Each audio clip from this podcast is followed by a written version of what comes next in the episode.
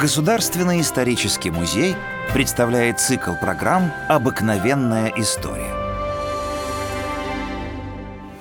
Судьба великой княгини Елизаветы Федоровны необычна. Урожденная принцесса Елизавета Гессен-Дармштадтская, Элла, как звали ее близкие, была внучкой английской королевы Виктории и старшей сестрой последней русской императрицы Александры Федоровны.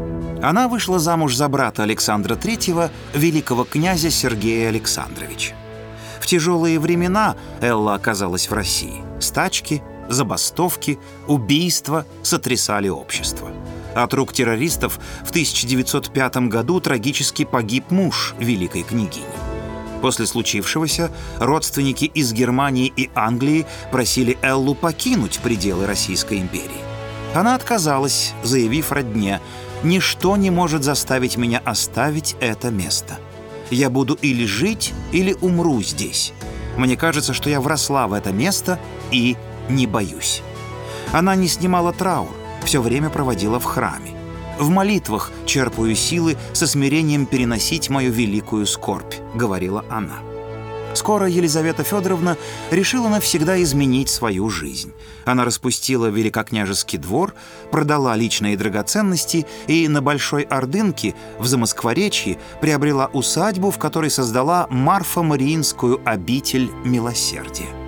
В 1910 году великая княгиня была возведена в сан настоятельницы обители. В этот день она сказала послушницам «Я оставляю блестящий мир», но вместе со всеми вами я вхожу в более великий мир, в мир бедных и страждущих. В Марфо-Мариинской обители княгиня вела жизнь подвижницы. Спала на деревянной кровати без матраса и на жесткой подушке. День ее начинался в 6 часов утра. Она строго соблюдала посты и пищу употребляла в самом умеренном количестве период Первой мировой войны Елизавета Федоровна оказывала медицинскую помощь фронту, формировала санитарные поезда, организовывала лазареты в тылу, принимала раненых в своей обители, выхаживала их.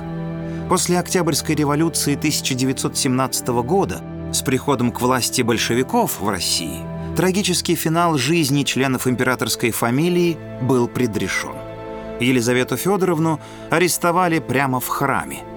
Весной 1918 года ее и нескольких других представителей свергнутой династии отправили на Урал, в Алапаевск.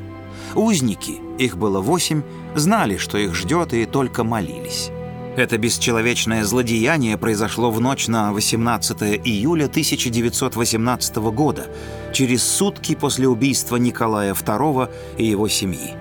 Недалеко от Алапаевска находился заброшенный железный рудник – в шахту которого сбросили всех несчастных одного за другим. Первой столкнули Елизавету Федоровну, которая молилась, повторяя «Господи, прости им, не знают, что творят».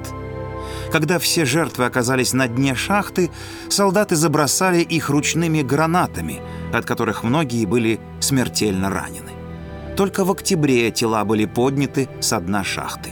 Тело Елизаветы Федоровны было найдено с иконой Спасителя на груди. Икона, украшенная драгоценными камнями, имела надпись «Вербная суббота, 13 апреля 1891 года». Это был день перехода великой княгини в православие, а икона – подарок императора Александра III.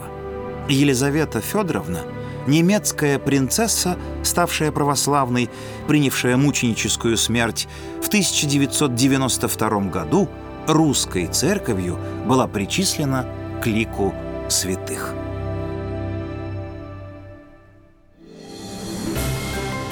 Приходите в исторический музей, и вы узнаете о героях наших программ гораздо больше интересных и удивительных фактов.